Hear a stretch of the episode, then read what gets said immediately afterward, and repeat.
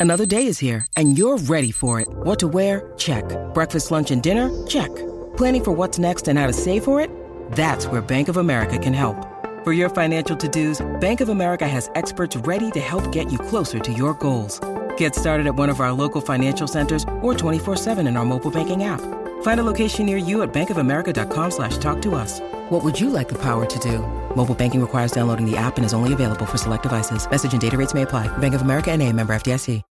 When you need mealtime inspiration, it's worth shopping Kroger, where you'll find over 30,000 mouthwatering choices that excite your inner foodie. And no matter what tasty choice you make, you'll enjoy our everyday low prices, plus extra ways to save, like digital coupons worth over $600 each week. You can also save up to $1 off per gallon at the pump with fuel points. More savings and more inspiring flavors make shopping Kroger worth it every time. Kroger, fresh for everyone. Fuel restrictions apply. Meet Dilberta Fraser, a teacher in the outdoor classroom at Omaha Nation Public School. Omaha people have this whole reservation here and lots of land. And I would like to see this generation growing their own food and making their own economy from it so that our struggles for the past seven generations, the next seven generations will have hope and happiness in this land. See more of the story at iloveps.org. This is Ryan Archidiak, and I'll shout out to the Bulls HQ podcast, all the way from Australia. We represent, and thanks for all the support.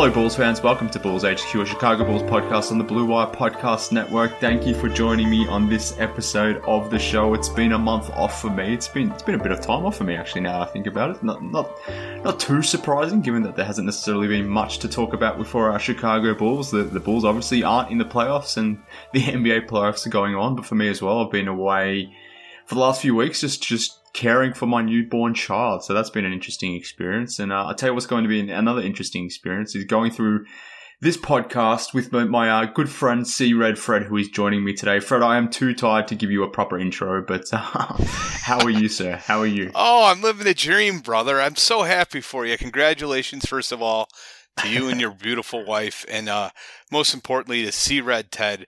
I hope you play. Uh, I hope you play the the the Big Red Bus podcast uh, right next to his uh, crib at night to help him uh, go to bed with a smile on his face. yeah, that'll that'll definitely do that for sure.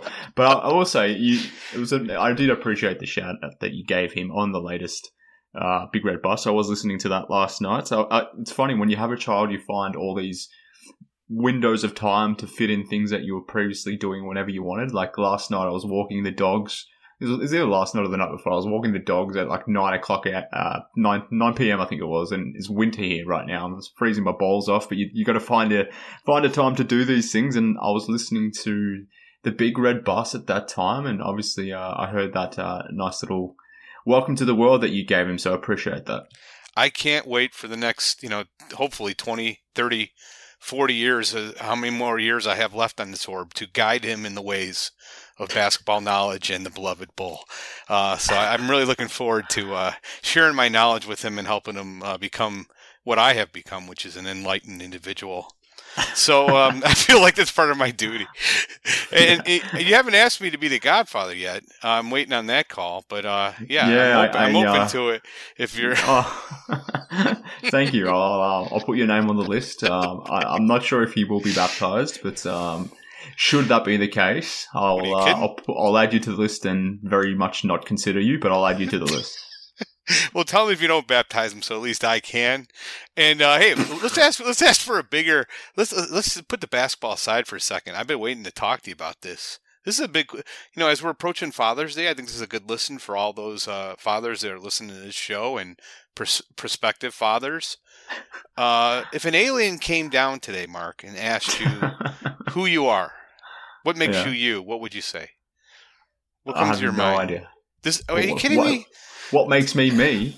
This is a great exercise for all you who are listening Pretend an This, alien this sounds like down. a question you like you would get at like some sort of HR function at work or something. Like, how do you identify or something like that? Or like, who are you? Like, and it's like it's one of those questions that you're not prepared for because it's like 9 a.m. in the morning. You just in some sort of class or some learning or thing, you know, some sort of teaching that you don't want to be part of, and you just got to answer these dumb questions. It's- that's what that's what it it's sounds not like. a dumb question. Just pretend like there's an alien and he asks you, "Who are you?" What do you say? How would you define yourself? I don't know. Are you kidding me? This is an don't know. easy answer. First of all, it's difficult. It, it- it's it shouldn't be. You're a dad. That's Oh. number one or two. If you have a child, that should be number one or two. If you if you're a religious man or woman, you know obviously that should be your number one. If you're not, and you happen to be an atheist or whatever, then it and you're and you have a child, that should be your number one. Come on, man.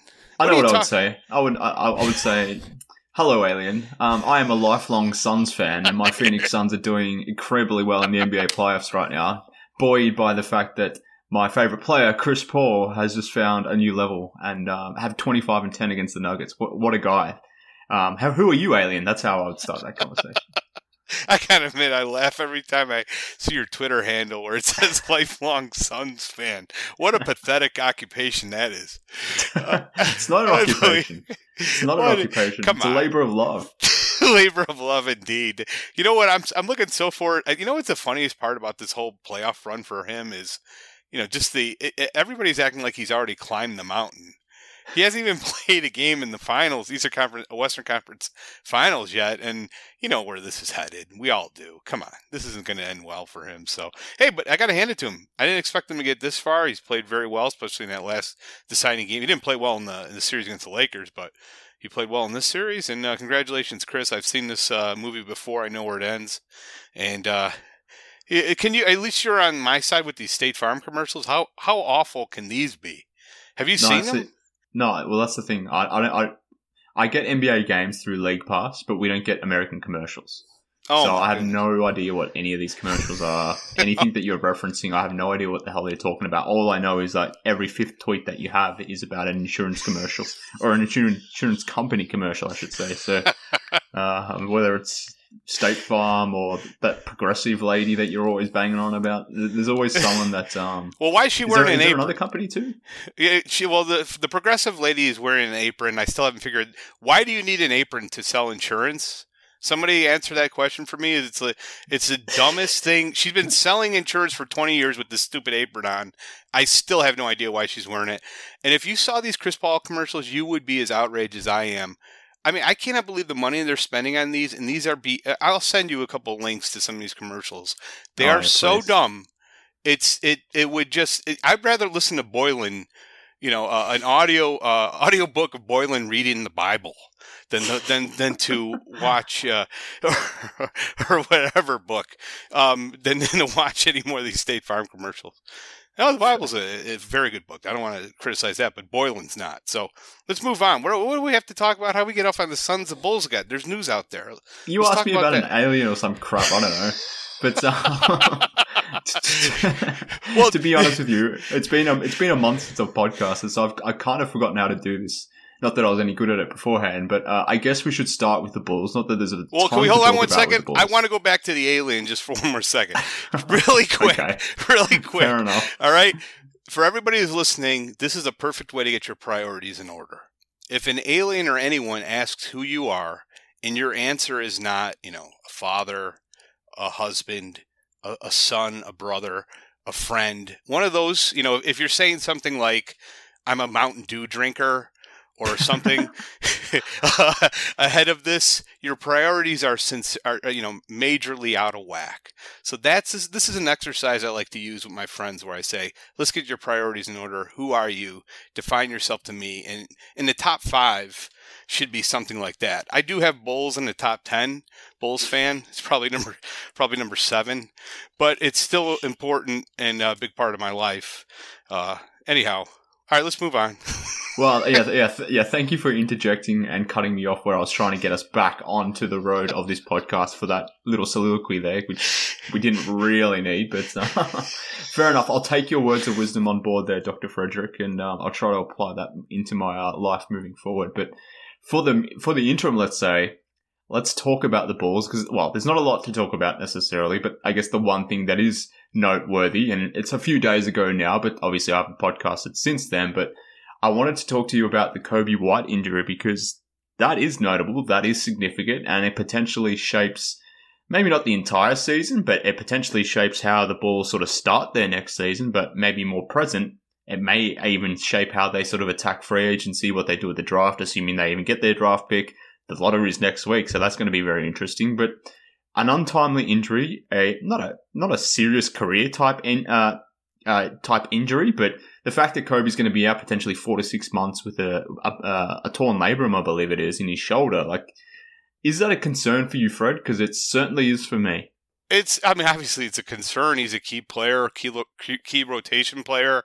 I had a, a horrible flashback to the Jamal Crawford offseason ACL tear, the Jay Williams offseason leg almost amputated uh, incident on a on a motorbike. I mean, talk about bad luck for a for a team. Is there another team in, in the league that has lost three guards in the offseason? You know, like like the Chicago Bulls have in the past two decades. I don't know. Maybe there are, but it just sure seems like we got a run of bad luck. But you know, big picture, I do think people are kind of overreacting somewhat. I mean, it's not a leg injury, right? It's his. The, the, that's a positive. It's his off. It's not his shooting uh, shoulder, which is another positive in a long, eh, obviously this is a serious injury. I, would like to know how the heck this happened. Like, how do you tear your labrum on your off? I have no idea how this could have happened, but I'd like to get the the story on it. But regardless, uh, I think I saw a very good piece from Casey Johnson talking about Paul George, and he had the exact same injury, and he actually had the surgery almost on the same day, and he came back around November. So that should give you kind of like a ballpark ballpark timeline on when he'll return. If he comes back in November, I think we're really kind of just freaking out a little bit too much. Like, I still don't think a point guard now is is the primary need of this team. I think there's a, a bigger need. Let's see if you can figure out what my eh, because I'm watching the playoffs. What do you think uh, Fred Pfeiffer would define C Red Fred as a, as a bigger need than point guard? Well, I already know the answer because you've already told me it before, and you, you told us all in the Big Red Bus podcast as well. So okay, I'm assuming it's a defensive three and D type wing. Yeah, elite elite perimeter defender. You look at all the teams that are left. You got Philly, you got Simmons and Thybulle, you got Hawkswood. You know, DeAndre Hunter's obviously hurt, and that's hurting that team. But they have some nice pieces on the perimeter. Uh, probably less so, which explains why I think they're the worst team left in the playoffs. You got the Clippers with Kawhi and Paul George. The Suns with uh, you know Bridges, who's absolutely fantastic. Utah has Bogdanovich, who I uh, uh, you know, think is underrated. Conley's fantastic, still hurt, but you know, to me, it's like that's a major flaw with this team. And we got a guy in in Williams who's playing the three, who's assigned to all the all this talent at that position, all the wings in the league, and he's really a four, not well suited for it. And the other guy we have is old man Temple. I mean, to me, like this is like our biggest need by far. And I'd rather have that if you if you have to make a choice between a traditional point guard or a elite on ball perimeter defender, ideally at the three position who can also shoot the three. I'd rather have the latter. I don't understand why this is so hard. To me, we, we had 14 games with Vucevic and Zach LaVine. Out of that that set, the offensive pick and roll between Vuce and Zach LaVine is going to be the base offense. I think everything should emanate from that specific play all good will come from that play. And I think it lessens the need for a traditional point guard. What say you? Yeah, I don't think they need a traditional point guard, but they certainly need guard, uh, guard play. And the fact that beyond Zach and maybe even there, just maybe it stops there. Like the Bulls don't necessarily have a guy who can sort of get to the get to the rim consistently. I don't know if Coby can do that. Maybe that was where he was sort of trending for in, in his, his third season. But the fact that, that now he's essentially missing all the off season. He won't have time to really work on his game. He'll be coming back maybe when the season is starting. And I'm assuming it'll take him at least a month, maybe longer to get his legs back, to get his feel back, all that sort of stuff. So he's going to have an interrupted time here to the point where, I don't know, this could really derail his third season, which is not ideal, but, you know, for, for Coby himself. Like long term, he'll be fine, but specifically for this Bulls team, thinking about how much this upcoming season is potentially make or break in a lot of ways. We've we've talked about the fact that Zach LaVine, well, potentially may be an unrestricted free agent after this season. Let's let's see how this offseason plays out. Maybe he signs an extension this this offseason. I'd be very surprised if that happens, but maybe that happens. But in the event that it doesn't, then he's an unrestricted free agent. In that scenario, like you and I have talked about, like you want to to be selling Zach on the best possible product in Chicago, and if Coby isn't his best self for a long time, the team you know is taking L's because of that and you don't necessarily address the point guard position. Like, I don't think anyone necessarily disagrees with you in the sense that it would be great to have a 3 and D wing on the roster, but where is that guy coming from? Because there's not a lot of those guys out there in free agency, whereas for point guard at least, there are some realistic names out there, some more so than others. So I think that's where it sort of comes from. The fact that one, the Bulls have have for a while now have said that they've they are prioritizing point guard. The fact that Coby goes out now I would assume that continues. But just looking at the landscape of free agency, there isn't many wing options available, unfortunately. Well, that's where I disagree with you. I don't think there are realistic options at point guard. Like, what what are they? Lonzo Ball, you're going to pay him twenty four million a year. That's what he's going to cost. I don't think that's a good move. I don't think well, that's let's see what move. he's going to cost first. Let's see what he's going to cost first. He's going to cost. Would you? Well, come on. Let's just. We have an educated guess. He's going to cost between 24, 22 and 25 million a year. And I think it's insane to pay that much for four years for a guy. Now you're locking yourself into those three players, uh, and and you're gonna have next year. You're gonna have to pay LaVine a max deal. Max Vucevic and Lonzo Ball. It's not gonna move the needle. It's not gonna win anything. You know. So I I I, think we're kind of SOL on this one. Like I, I would rather just hand starting position to Sato something you've been touting for. pull out your How t-shirt. tables have pull out your t- pull out your t-shirt. The Start Sato t-shirt. Let's get Coby back as soon as possible. We'll see when he comes back. He was remarkably durable. Hopefully, he'll heal quickly, and you know, be back in November. You know, and we'll look at another option. At I, I am for the um, you know, if Jalen if Jalen Brunson or you know, one of these guys that's a little bit cheaper, but um, I'm really off the ball train if he's going to cost 24 million. I don't understand yeah, so how people are for this. There's so many are people they? that just there's a tremendous amount of Bulls fans that are for signing Lonzo Ball uh, for you know 23, 20. They'd be fine with it, and I just I think, think, Go ahead. I think there's a lot of Bulls fans that are very into Lonzo Ball, as a, as I am. I, I think he would be a great addition, but there is a cost to it, and I don't know. Like, I don't know if that's a true statement to say that the Bulls, there's a lot of Bulls fans out there that would pay Lonzo 23, 24, 25 million. Uh, maybe it's true. I, I, don't know. To me, I don't think it is, but I certainly wouldn't want to pay him that much money. Like, that, that would be ridiculous. But I'm assuming other people feel similarly, but maybe I'm wrong. Yeah, I, I think um, I think people would be happy with that. To me, there's a lot of other guys out there that I'd go after. First of all, Mike Conley would be my number one option try to figure out a way to go after him. I guess it's kind of dependent on what happens in Utah. If they end up getting in, you know, going to the the Western Conference Finals, I don't think it's likely, you know, he'll, he'll go anywhere. But who knows what's going to happen if they don't get there? He's been injured. Uh, that'd be a great guy to go after. Lowry's going to cost too much. You know, um, Spencer Dinwiddie's the guy they threw out there, but he, I don't think he plays defense well enough. Whoever you no. put at that at that point guard position better be able to guard. Uh, yeah. You know, one and twos. It's, it's essential. So, um, you know, R- Ricky Rubio is a guy I think that absolutely we should be all cheering for. If, if the Bulls don't get a top four pick, we should all be cheering for the Timberwolves to keep that pick. I have a, uh, an inside source in Minnesota who says that uh, absolutely Rubio is going to be available if they keep that pick because they're going to be in the tax at that point. And I think mm-hmm. he'd be a perfect stopgap for one year. Don't you concur? That'd be a great choice. Yeah, I wouldn't mind Rubio. Like that. That's not a bad bad option. I, really like the the Jalen Brunson suggestion as well. Like that, like that would be very interesting to me because you know he can come off the bench and do his thing as a six man, but he's played next to Luka and has been very you know successful in that role. And I, I just like his game more generally. So yeah, I like the Jalen Brunson suggestion. Yeah, I, I'm more of the mind that if you can't get Lonzo at a reasonable price, and I'm assuming guys like uh, you know Mike Conley, Kyle Lowry, Chris Paul, they may be free agents, but they're not going to consider the Bulls then I'm more inclined to go with the stopgap solution. Whether that's the, the, the guys that we've noted, whether it's someone like uh, TJ McConnell, I don't know what the answer is, but I wouldn't want to be paying overs for a whoever the guard may be even Dennis Schroeder, for example. I know he's a, he's a name that's out there. I I, I want No nothing way. to do with Dennis Schroeder Amen. um, um, at, a, at, a, at a at the price that he wants. He turned down four for eighty four or something stupid like that. What, what, what a dumbass now in hindsight. So Yeah. um, I want nothing to do with Schroeder. I hope the Bulls don't go that direction. Obviously, he has a connection with Bill, Billy Donovan from their time in OKC, but yeah, I don't know. It's an interesting situation, but it's just it's just something the Bulls didn't need to happen with this Coby injury because Coby was playing really well towards the end of the season. He was improving.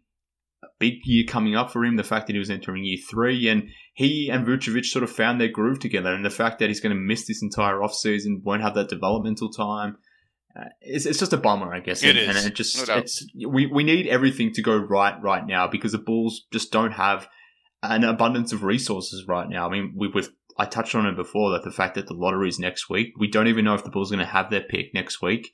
Maybe if they do keep it, maybe this can sort of help hedge this Coby injury. But if they don't keep that pick, if they don't have a lot of cap space, they don't really have a lot of resources to necessarily improve the roster dramatically, which you know that would be concerning for me, I guess. So this it's just something that we didn't need to happen. Like Coby's going to be probably a top four or top five player in the rotation next season, or at least was scheduled to be somewhere in that vicinity, depending on what happened to the roster itself. But to now lose him for four to six months, he loses all that development time, like I sort of talked about. Like it's just something that we didn't need to happen. Well, you mentioned McConnell, which is a name that uh, Casey Johnson threw out there, and I I'm a you know a closet fan of his. I think that'd be an excellent acquisition, and spreading. You know, I think he's a massive upgrade on you know Archie. He, he's a, he's a rich man's version of Archie, right? He's I think he's much better and a lot a lot more just incredible defender. I think he'd be great. I think he'd be just a great addition, but how much is it going to cost? Like, could you get him for the mid level exception? Less Yeah, than that? Yeah, I think you can get him for like a, a deal that pays him between six to eight million a year. So I'd be all over that. I think that's a much better idea than signing Lonzo for 22 or 23. And I I bet you if you polled the fan base, I think 75% of the fan base would prefer Lonzo at 22 than TJ McConnell at 7, which I think is inc- insane. Like just don't. I, I, there's too many other needs for this team.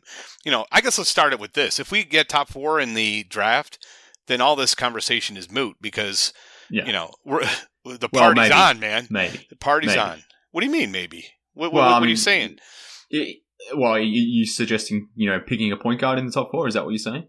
No, it doesn't matter who you pick in top four because you're going to get a, a difference maker, and you know probably you won't. A Green is not a really a point guard. It doesn't matter. I mean, there's a lot of good teams like look at the Clippers that really don't have. I guess Rondo's a traditional point guard, but he's not even playing. Like most of these teams don't have traditional point guards outside the Suns, so I don't think you need it if you have enough talent. Uh, you know, I, I don't think that's a. I don't think that's a. That's a dying breed. Uh, let's put it that way. Of Chris Paul, who is you know he's a traditional great point guard, uh, but you don't need it if you have enough talent. You don't need a traditional point guard. Let's say let's let's move away from that notion because like Lonzo isn't necessarily a traditional point guard either. Exactly. Maybe Rubio is more to that slant, let's say, but like Schroeder isn't. Uh, there's other names that we've sort of talked about that may or may not be traditional point guards. Like I don't even know what that means anymore. I'm, I'm just more thinking about a guy that I could put reasonably put on the basketball court who can play both ends and can bring me a positive value, an added value, which is something that the Bulls haven't necessarily had a point guard for. Geez, I don't even know when. it's been a damn, damn long time. So, uh, yeah, I just want to watch a season of Bulls basketball where we have some competent guard play. And I think, like you mentioned it before, like the fact that you've been watching these playoffs and the fact that you've been sort of yearning over all these wings that are out there. But you, the other thing that I've been noticing is just how, how far the Bulls are behind in terms of just general playmaking and, and perimeter creation. I mean, we've got Zach who can obviously do that at, at the level of a guy like Devin Booker or, or you know, a Donovan Mitchell or a Trae Young who's doing things in the series against the Sixers. But beyond Zach, like there's no, there's no way you could really kick the ball to on the perimeter and, and go out there and make a play. I know uh, Coby's a great catch and sh- catch and shoot shooter, but like I totally disagree with that assertion. You Well, know, why? so so Bill Bill Simmons had a great. I know you don't like him, but he had a no, I fantastic. I, I enjoy listening to his podcast. He had a great. Uh, him and Ryen Russillo went through their top Yeah. forty list, and Yeah. really interesting that he had two bulls, two bulls in the top forty uh, with uh, Yeah. Zach and, and Vooch, which I think most people would agree that they're But you know, they're probably that- They're How that 25 to 40. Well, it was what what was interesting about it is how many teams had zero in the top 40. Take a guess how many teams they had zero in the top 40 on their mutual lists. What would don't you guess? Think 10. about it. 10 or 12. Eight. Eight. Yeah. Okay. So uh, you were a little on the high end. Which s- sit back and think about that. There's eight teams in the NBA without even one guy in the top 40. We have two. I think we were one of like I can't recall what the number was, but big picture, we should have been in the playoffs, right? You got two guys, and Zach. To me, the biggest delta question here is not Williams and uh, everything else about uh, Vooch and how this team's going to develop. My biggest question is, can Zach LaVine take another jump, which he's taken in three years? I think we all agree. Every year he's hit a new level, and I'm and I'm wondering, uh, can he become a top ten player? Can he become a top five scorer? I don't think it's out of the realm of impossibility that Zach can take another jump this offseason. And if he does that, becomes a really, truly top 10, top 15 player, then we'll be fine. We'll be fine. Uh, Vooch is going to be, you know, like he's, if, you know, Vooch is going to be Vooch. I think he's going to be, I was really impressed with him overall. The thing that hurt us, we had 14 games with those two together, right? I'm pretty excited about the future. I think the, the, the fan base in general, Chicago especially, and the listeners of the Sports Radar have been far too hard on the Bulls. And yeah, it was, sure, it was disappointing at the end, but when you step back and look at the situation, you know, you'd have to be a moron not to realize what happened. We missed our best player for two weeks, right? I mean, come on, Mark, you know it's true too, yeah, right? but you haven't you haven't challenged the notion that I just said that. Like, yeah, I I I understand that LaVine and Vooch are probably t- two players in the top forty. Like, that's fine. But what I'm talking about is you need another perimeter guy out there to support Zach. That was my point. Don't don't you think that the Bulls need another guy like that? Like, uh, not necessarily a top forty guy, but like a, a top 50, 60, 70 guy who can be out there as a as as a secondary creator on the perimeter. I know they want to run some th- stuff through Vucevic through the high post, but you still need another option on the perimeter. Sure, don't don't you agree? I, I it would be nice, but I, I took some solace in the fact that I thought Coby White really took great strides at the end of last season to become that player on the perimeter who's uh who's potentially you know could could hurt you.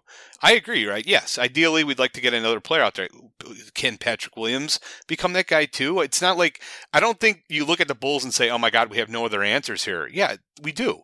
Coby White and Patrick Williams are two potential answers to that question. Yeah, ideally we could like to bring in another guy. It's going to be hard to do that with a mid-level exception who can be that creator, but I don't think it's impossible. And after listening to that pod with Bill Simmons, guess what? Most of the teams in the league don't even have two guys. We have two. You know, I think I think that's a massive thing that we're kind of underselling because we didn't really get to enjoy yeah. the fruits of it, right? We only had it for 14 games. So, yeah, there's a lot of negativity and, and rightly so for not making the playoffs, but I think if you really step back and analyze the situation, there should be far more positivity and the place will go nuts if we get a top four pick. I mean, that's the thing I'm most excited about. If we're going to be bringing in, you know, Cunningham or Suggs is a true point guard. I love that kid. Green, fantastic shooting guard, or Mo- Mobley. I mean, we're, we're gonna we're gonna be uh, coo- you know cooking with gas. Is it hyperbolic to say that the next week, this time next week, when we're at the lottery, that that could really define the the next five to ten years of Bulls basketball? Is that too hyperbolic?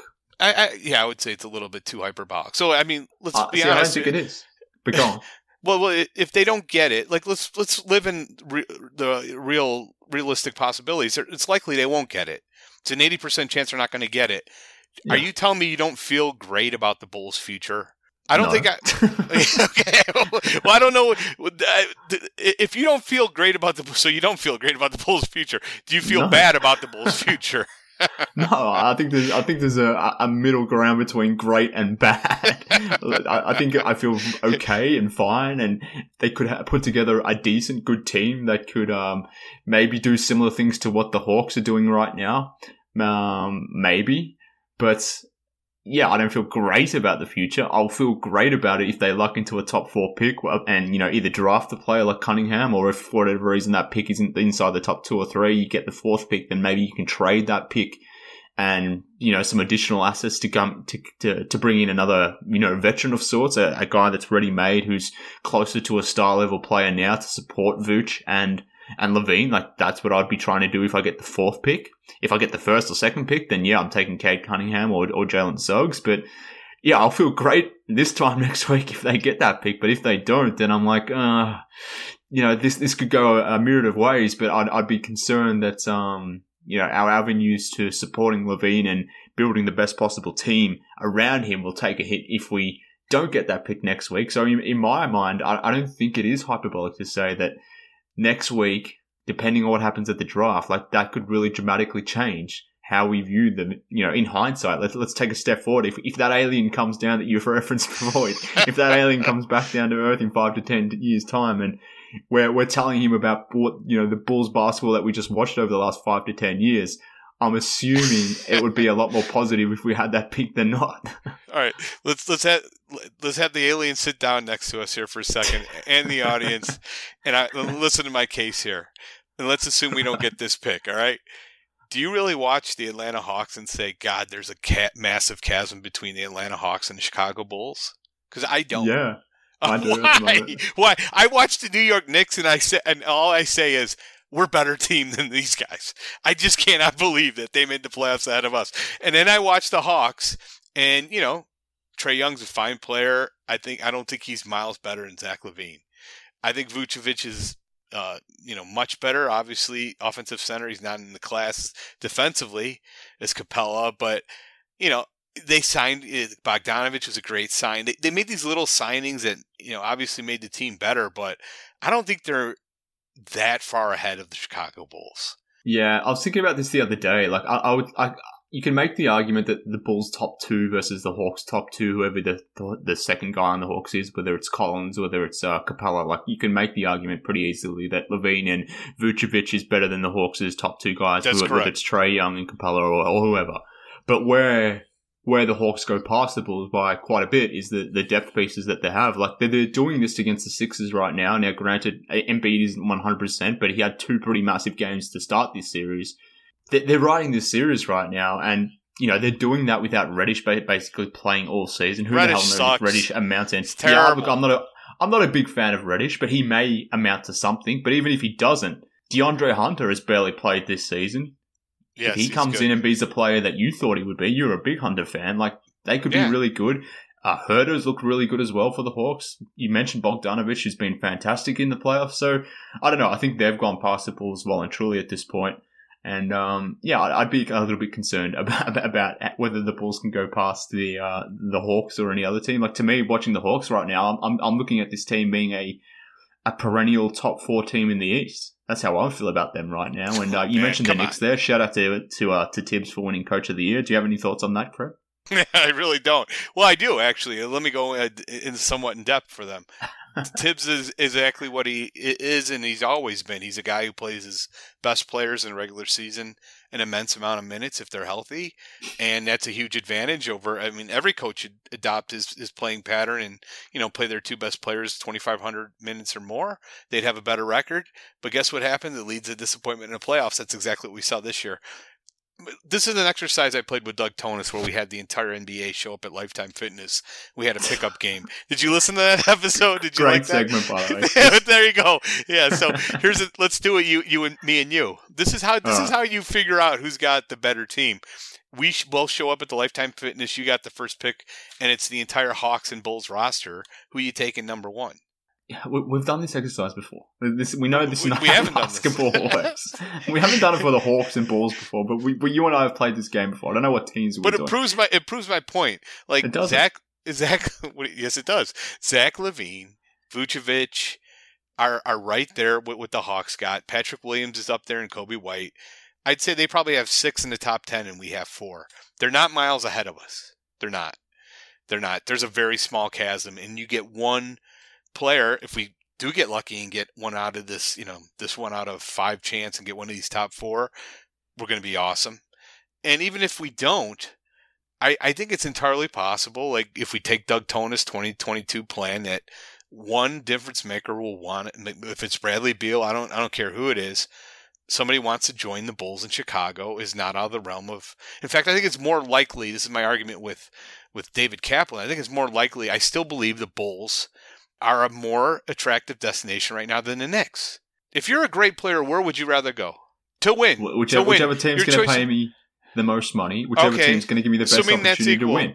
Assuming that's equal, why would you think that the New York Knicks are going to give you a better opportunity? Why Would would, you rather- the Bulls are going to give me a better Because they have two All Stars in Zach LaVine and Vucevic who only played 14 games together. I understand the whole argument. We didn't make the playoffs. Can we all grow up and realize that we had our two best players played 14 games together? That if you're a great player, I'd rather go play with Zach LaVine and Nikola Vucevic than you know R.J. Barrett, right? Wouldn't you? well, um, Why potentially, am I nuts I mean, here?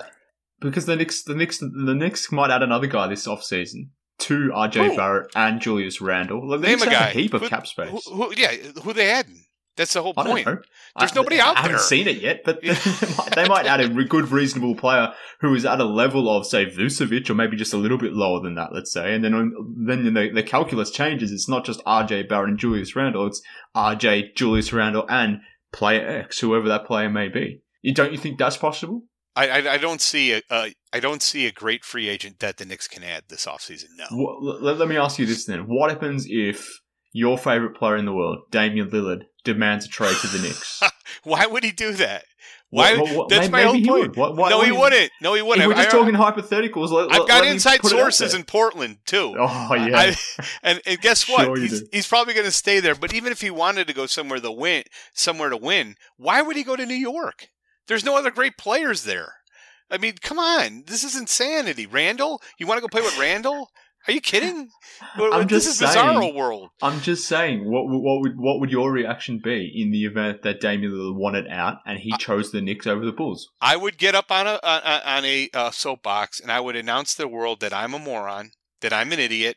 I don't know what I'm talking about. Yes, I'm a dunce, and I've been wrong all these years, and I re- I will retire as a prophet. I because because yes, I will do that, but that's not going to happen. That's All not well, look, happen. Good. let's put it in writing right now. Should that should that transpire? Should Damian Lillard decide he wants out of Portland and he wants to go to the Knicks? That soapbox that you referenced, you're coming on this podcast at that point in time and coming on the podcast and telling everyone that you're a dunce, that you're retiring as a prophet, and that you will now become a Knicks fan and follow Damian Lillard instead of the Bulls. I will never ever announce a loyalty to the Knicks, but I will get on that soapbox and call myself a dummy. I would be happy to do that, but it won't happen. It's not going to happen. I've already foreseen what's going on here. Nobody's Oh, going to yeah. play for the Knicks. Nobody's going to play for Thibs. Everybody acts like this. This uh, the athletic poll just suddenly disappeared because he had a good year and got a bunch of guys that were desperate for money and to get a big contract like Julius Randle to play off, you know, play out of their rear end. That's not. There, nobody's going to go there. Who's going to play? Who's the free agent that's going to go there? That's going to make a difference. But there, there aren't any. That's my whole point. I've studied the whole list. There's nobody. Studied. There's, Studied. I've done intense study of the free agent list. There's nobody over. There's nobody out there that's going to make a, a darn bit of difference for the Knicks. Okay. Darn bit of difference. So Okay. Yeah. Fair enough. Let- Let's get off the topic. But can I throw can I throw out the worst contracts in basketball topic to you? I'd like you to. Can I name the top eight? And you tell me Okay. what's the worst. You ready? yeah. And I'd like I'd like you to tell me if you would take any of these players on the Bulls. Can I just say no to them all now? sure. Well, I'll name them really quick. Kevin Love, 31.5, 28.9. John Wall, 44.3, 47. Uh, Russell Westbrook, 44.2. four- See, that's the one I would say yes. No, no, I think no, he'd be no, no. Kemba Walker, 36, No, 37. Definitely not. Por- Porzingis, 31, 33. Wiggins, Nope. all right. Horford, 27, 26. I think that last year is team option, non-guaranteed, but still, nope. And D'Angelo Russell at 30 and 31.3. Hell no. Let's go back to Wiggins because this was a topic that we talked about on uh, one of my billion polls. One of And your why polls, were you guys, yeah. why were you guys laughing at it at that whole th- thing? I don't understand why you wouldn't consider if the if Golden State said yes, we'll give you the 14th pick if you take the Wiggins contract. Why is that an, a moronic idea? Because why am I consuming my cap space for Andrew Wiggins? Not just this season, but like in 2022 as well. Like I lose effectively two off seasons for the 14th pick. First of all, Wiggins fits in. Wiggins is not a bad basketball player. He's, He's, not. bad, but I'm not. I'm not. He's not worth all that expense, surely. No doubt, no doubt. But you're getting the 14th pick in this yeah, but the, you got to think about the opportunity cost here. Like, is is the 14th pick and Andrew Wiggins worth the opportunity cost of what you could do in this free What's the period, opportunity cost for this year? There's no Well, opportunity. That's my well, whole there is. point. There's no Depends there- on what you do. No, no. There, we'll, we're going to be over the cap. We're going to have a mid-level exception. There is no zero opportunity for the Bulls to do anything that's really going to make a, a darn bit of difference. So why not take in a number one pick asset and Wiggins, who fits in perfectly with the starting five, and now you have Zach LaVine, who's apparently friendly with Wiggins. Wiggins at the three. You got, and then you get put Williams at his natural position at a four, Vooch at the five, and Coby White and Sato at the one. I don't understand why this is like an insane idea people just are like, jumping on me and acting like I'm a moron for it. I think it's brilliant. Do- Don't you think there's a, you know, if people, uh, if the majority are telling you that, uh, I won't say, I won't use the word idiot because that's that's not fair. You know, I, I don't want to say that to your face at least. Oh, thanks. But- You're a real humanitarian. if a lot, everyone else is saying that, and look, I'm not saying that, but if everyone else is saying that, they're all telling you this this trade stinks. What the hell are you talking about? And you think you're like this pure genius. You're the only one who's thinking this is a great idea. Does that not necessarily tell you something? I wouldn't say everybody thinks it's dumb. I've had a few strays that have said, actually, that's a great idea. So it's brought me some solace and confidence. Your so I, I. I still think it's a, I still think it's a good, I, I, I would do that move. I would do that move. And I'd especially do it if they're willing to give you the, the Minnesota pick, which could be, you know, what, four, five, six, seven. They're not doing it. I, like I told you on Twitter, they're not trading Andrew Wiggins to the Bulls for salary relief. They, they, if, if the if the Warriors are dealing Wiggins, they're dealing Wiggins with James Wiseman and the picks that they have, whether it's their pick or the Minnesota picks that will be coming to them. They're dealing that guy for someone like Bradley Beal or a star like that to put next to Curry, Klay Thompson, and Draymond Green, and to have this one last chance at doing something with Steph Steph uh, Curry's prime. That that's what they're keeping these assets for, not to necessarily ship him out to Chicago to save millions of dollars for the owner. Like that's not happening. That's how we're throwing Sato in. I still don't think that you're doing a team like the Wizards a, a big favor by giving them the, let's say, the number fourth or fifth pick, um, and, and in Wiggins, which is an albatross contract, and act like here and give us Beal for that. It's not a good deal for them. They could do better. But than if, that. if it's Wiggins, Wiseman, whatever the Minnesota pick is, plus Wiseman that sucks. Golden State. Well, yeah, I think he sucks, but he's still the number two pick in the draft from last so what? so what? so Well, is it's Tyrus Thomas. package, I'm saying. All right, go on. Uh, it's a, it's a decent package. Maybe it doesn't get you Bradley Beal, but maybe it gets you another, you know, fringe all star type. Maybe a CJ McCollum, someone like that, someone of that nature. Uh, maybe not McCollum himself, but a, a level of that nature. So I don't know. I'm, my point is that if they're trading all their assets that they do have, they're doing it to maximize Steph Curry's prime, not to. not to give the Bulls the 14th pick, Andrew and Andrew Wiggins for Satoransky to save their owners uh, a few million bucks there. So um, that was my main issue with your uh, genius proposal that you put in a poll on Twitter. But um, you didn't like my Dame one either. which was your Dame one? The Dame one was uh, Patrick Williams and every available asset draft Oh asset yeah, from yeah. I think I responded Come. to you that Portland would just laugh at you. Like, Well, why would Portland do that? I, I can't be silent.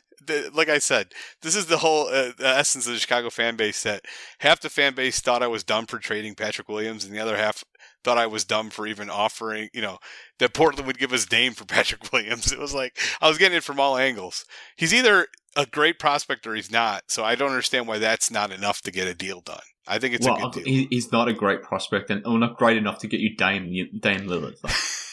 He, he's, he's not that good. Like, I, Yeah. I, I like Patrick Williams. I think he can be a very good, very, very good player. But yeah, people thinking he's the next Kawhi or he's untradeable or whatever it might be. Like, yeah, that that's insane. Like, I would definitely, I would, I would trade Patrick Williams this offseason if I could. If it guaranteed me getting a player back, a player who's a an all star level type player, or like I said, a fringe all star level player who I can add to LaVine and Vucevic and sort of maximize the next three to five years of this Bulls team. If, if I could get that with for Patrick Williams and even throwing Coby White in there and a future additional picks, whatever it may- be for whoever that player is, but like another All Star level player, I'm doing it. Absolutely. And I'm doing it. I don't, I don't care what and, and the think. Pat Williams uh, mafia be damned because they're coming after you with for that suggestion, and I don't Oh, well, understand let them it. come after me. Let them Yeah. come after me. That's Well, fine. You know what? Uh, you want to talk a little sixth grade basketball here? So I, there's an there's an analogy with the sixth grade basketball, and I realized it with Patrick Okay. Williams. So there was we had a sixth grader on the travel team last year, and this kid um, let's just say his name was Mark. Everybody who's listening to this knows what we're talking about because he moved out of state. Thank God. Nice kid, uh, but his mom was, you know, why is his name Mark? I'm just. well, his, I'm assuming you're setting this up to be a disparaging sort of not, story towards I just kid. threw it. Out, I just threw out. Well, his his name began with an M, and so Right. I just thought uh, Mar- Michael. Michael, how about we call him. Michael? All right, so Michael, we'll call him Michael. Yeah, yeah. His mom thought he was like LeBron, right? And he was the tallest kid on the team. He was very talented. You know, I mean, good kid. I had no problem with him as a kid, but you know, he liked to play in the perimeter. Even though he was the tallest kid in the team, do a team. He did a lot of fancy dribbling. Didn't hustle. He liked to fall on the ground and beg for fouls. So we we had a coach that videotaped every game, and you know that's I I, I know you enjoy my uh, tweets where I break down the the Bulls game. That's what I would do for our actual sixth grade games, where I'd send it to coach. We'd break down the video and say I kind of view watching each play like looking at a crime scene. What was the negative thing that happened, and what Yeah, caused go it? go on, go on. Okay, Yeah. okay. So why did we give up a layup? Why did we give up that rebound? And I'd say 75 to 80% of our breakdowns defensively were due to this one kid. It was un it was unbelievable. It was just unbelievable. It was it, you know, it's something you don't see like if you're just watching the game, but then you see, oh, he tried to go for a steal here and he gave up the layup or he tried to he didn't even pick up his guy in a box out. So this kid, anyhow, last he didn't start because coach made the right choice. I'm the assistant on the team, and he and then we had the playoffs, third game in one day, and he said, "You know what? I'm going to start you, Michael." The last game, his mom took him home before the game started. Didn't even tell us. He said uh, she was so upset that he didn't play enough in the previous game, and I think that the fan base with Patrick Williams is a lot like that mom. That's. Okay. How so? Because I'm not making that connection right now immediately. got- they just really overrate and just like are so overprotective and just think Right. that he's he, he can do nothing wrong. At least, at least you know, at least Patrick is better than than than you know Michael was. But- Michael. yeah, but every time I'd watch a Bulls game, it was hilarious. Like I'd be reading tw- Twitter, like, oh, look at, you know, look at P. Will hanging with you know Kawhi, and then I'd watch the game and I'd just be mortified at, you know, Kawhi getting is basically a season high, one under that, and people just like ex- acting like he did something incredible. I've never seen anything like it. You know, Did you I'm see that Billy Donovan and uh, Patrick Williams are at the Bucks game the other night? I didn't know. I didn't know that uh, Patrick Williams was there. That's great Yeah. to hear. Oh my god, that's go. so good He's to hear. studying, studying, you know, Kevin Durant and Giannis, and just becoming a better basketball player just by watching. Don't don't you feel that, Fred? Well, I, I didn't feel that because I brought this up with Big Dave. We we had dinner the other night with Doug Thonus, Big Dave, and the Ball guys, and uh, I brought this up. Like I thought it was such an odd comment that he went up to uh, Thad Young and said, "You know, what does it take to be great?" And and everybody What's was like, every well, everybody was all excited. What a great question! First of all, as as C Dub said, why are you asking Thad Young? that? That's a good point. That's a good point. you know, what does it take to be pretty good? You know, I guess uh, if you're going to ask what it takes to be great, you know, ask you know a really great player that. But There's I don't not, know, it just seems like something- it just seems like something. An, it seems like something an agent would say. Like this, it's like a ridiculous question. It's like, uh, what does it take to become a millionaire? Well, there's like 50 things you have to do.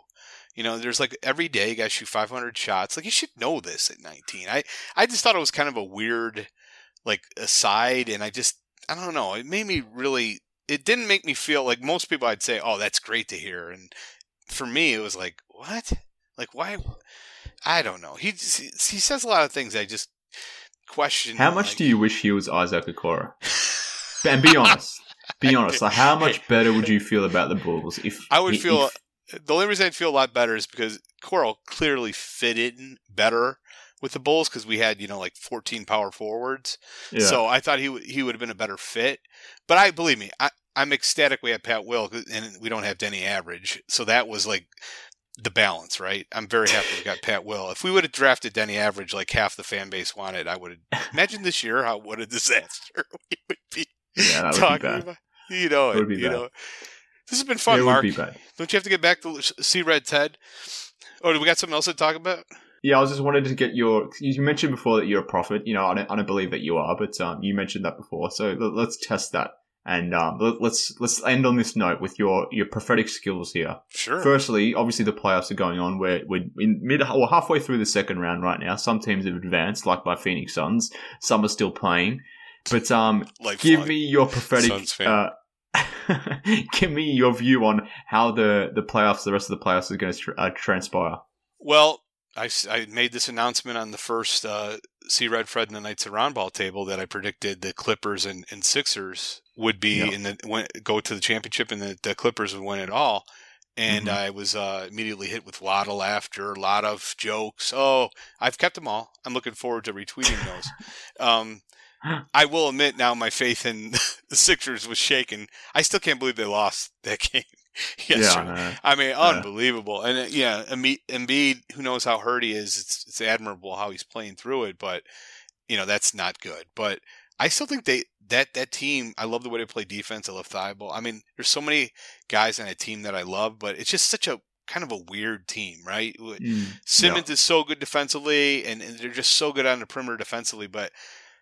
Simmons is a weird player. It's the Yeah. best way to describe him, right? yeah. Mhm. Um, I still I'm gonna I'm gonna stick with them. I'm gonna stick stick with the 76ers in the East, and I'm gonna stick with the Clippers. I do know the Suns are in for if they play Utah or they play the Clippers, it's going to be uh, a very dark period. Um, in fact, I think they'll lose in five. So let's let's let's record this uh, and keep this uh, because think about it. Who did they face?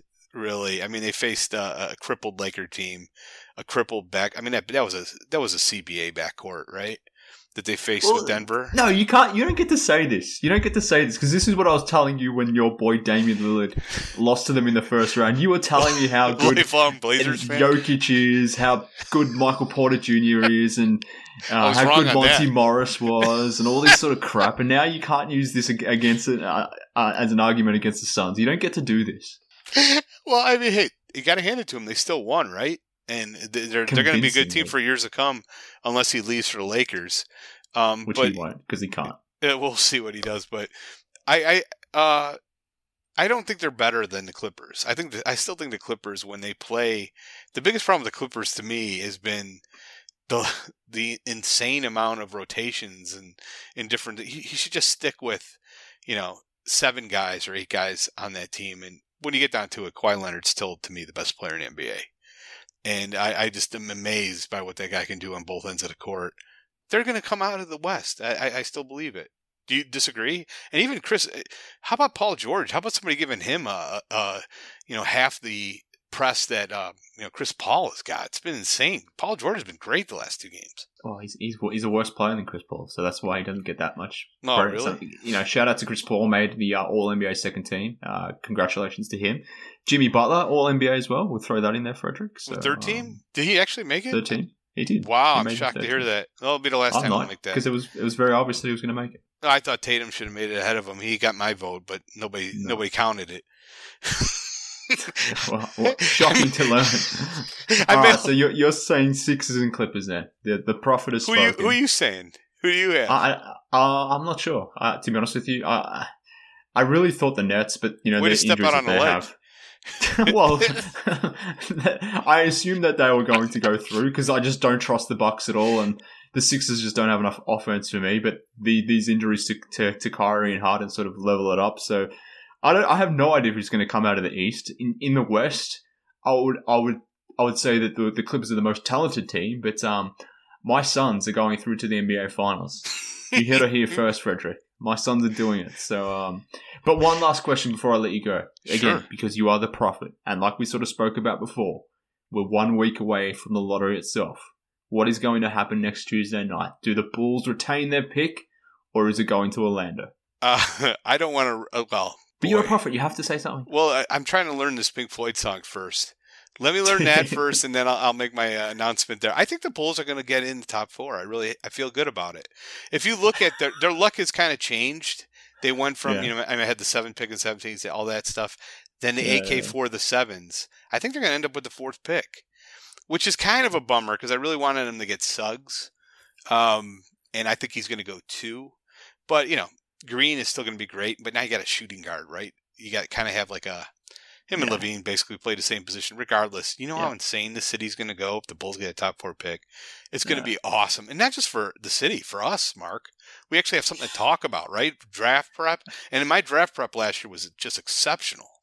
I mean, I was I was on top of everything. I knew Okoro was going to be awesome. I knew uh, Deni Avdija was going to suck. So didn't you really I, love Obi Toppin? Just from memory. Well, Obi Toppin's going to be great. Uh, that was Thibs' fault. Thibs does that to every rookie. Get out of here. Did you get did you see how good he looked in the playoffs? I thought there was some moments in the playoffs where there were tears in my eyes how good Obi looked. I'd take Obi Toppin right now. That's what Thibs does to rookies. He doesn't ever plays rookies. He, he sets them all backward. He sets them all back. I'm so excited though about that. Think about how crazy the city will go. If we got the number one pick, can you imagine that? Oh my god! Yeah, that's what I'm thinking about for the next week, and um, I'm hoping it happens. Um, but now that you've suggested, what are you going to do if it happens? Gonna, I don't know. Probably just tweet a lot. Did you hear about? did, you, did, you, hear me describing what I did on the uh, the sun horns? Did you hear about that story? Oh, yeah, that, that was ridiculous. what do you mean it was ridiculous? If anyone doesn't didn't hear about this, on six ten on June tenth, there was a special sunrise that w- happens every six years, where the the sun actually rises in the shape of horns, but you have to be on a certain part of the planet. So I knew that was prophetic. That that was a sign that next year will be the new suns. Do you get what I'm saying? Do you see what yeah, I'm saying? it's, it's really it really stops to make you think, doesn't it? it, um, it really fact, does. I, I, I wanted, and the best part about it was I wanted to film, uh, wake up my son. Uh, my wife was in Florida with my daughter visiting family, and just so it was just me and my son. I was going to wake him up at like six ten in the morning. We are going to climb to the top of a mountain and get a picture of me screaming bulls with the sun rising in the background with the horns. But he he wouldn't wake up and um, we don't. There's no mountains by us, so we just had, there's a ski hill that would have worked that we could have walked up. But um, regardless, you couldn't even see it in Chicago anyhow. I tried to look at the sun and kind of damaged my eye, but there was no horns. Uh, well, yeah, that's a great story, and um, yeah, so. I, I, really feel for you. I really feel for you. For your I got one more story. Uh, Do you want before we go or no? Yeah, uh, why not? Why not? Oh yeah, so it's this is a dad story. So okay. uh, when my first my, my uh, daughter was born the day after. Uh, she was supposed to be born on Christmas, believe it or not. But my wife was in labor for so long that it went into the next day. I had to stand for like 24 straight hours. My back was killing me. But um, she was eventually born on the 26th, and uh, so that morning was exciting. And but she was a cranky baby, like I'm sure uh, See Red Ted is, and yeah. you know I didn't sleep very well. So for a while. So I would go into work in the parking garage downtown and sleep in my car during lunch. And unfortunately, um, you know, it's January and when we're, you know, January, February, March when my daughter was growing. So I'd sleep during lunch in my car and I'd have to turn the car on. Well, some moron in March when it was like 10 degrees starts pounding on my window. And he's like, Uh, I'm like, what the hell's going on? And he's like, what are you doing? I'm like, I'm sleeping. I have a newborn at home, and you just woke me up. And he's like, well, you're trying. I thought you were trying to kill yourself. I'm like, what are you talking about? And he's like, you got a car running in a in a garage. I'm like, this is a parking garage, you moron. There's this idiot. Can you Wait, believe how has this? this got to do with anything with like fatherly advice or child? That's how you premise the story. well, the fatherly advice is, um, just if fatherly advice is don't sleep in your car, or if you yeah. do, uh, put a sign in the window that says I you cannot die uh, by running a, a car uh, in an open par- public parking garage. Does that make sense? Yeah, and on that note, let's close the podcast. What an eventful return to podcasting this has been for me. Well, you know, this was a great decision by me to um to decide to come back on the mic today and to decide to invite you back on. Like, what, Can what you a believe great that idiot? yeah, I, if yeah, that guy's listening yeah. out there, I cannot believe you were that dumb to think that you could asphyxiate yourself in a public parking garage. Anyhow, great story, Fred. Great story, but um, you know, great story, great time that I've had with you today. Uh, I really did appreciate you coming on. It's um hasn't necessarily made me miss podcasting, but it was fun nonetheless. And I hope, I hope you are right that the Bulls do get that top four pick next week. Um, We're not that far are, away. We're not that I'll, far. Uh, I'll sh- I'll tip my hat, shake your hand, and say well done, sir. Godspeed, my friend. Say all, give all, right. all the best to, to see Red Tide. I'll tell him uh, Uncle Freddie says hello. Sounds good, my man. Take it easy. All right. Thank you, Frederick. Uh, Bulls fans, we'll be back next week to wrap up what does transpire at the lottery, whether the Bulls get that pick or not. Hopefully, based on Fred's prediction, that they do. And um, whenever that, you know, whenever that happens, this time next week, we'll be back on the mic to, to wrap up the NBA lottery. But uh, fingers crossed the Bulls get that pick. So we'll be on the lookout for the podcast back next week. I'm hopefully going to be on a bit of more, bit of a more routine schedule now that things are hopefully settling uh, at my home life. But um, you never know with newborns. But uh, in, in the interim, tune into next week's podcast as we wrap up what happens at the lottery. But uh, thanks for your patience whilst I've been away. Thank you for continuing to support Bulls HQ. Thank you to Frederick for coming on. And like I said, he better be right this time. He's been wrong in the past, but um, let's hope Frederick's right this time. Speak then, Bulls fans.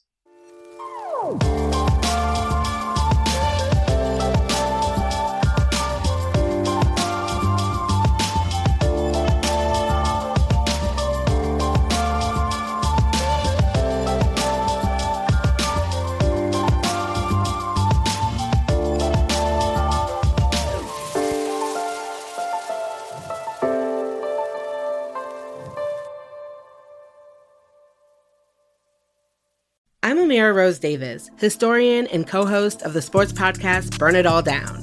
And now I'm hosting the new season of American Prodigy, all about black girls in gymnastics.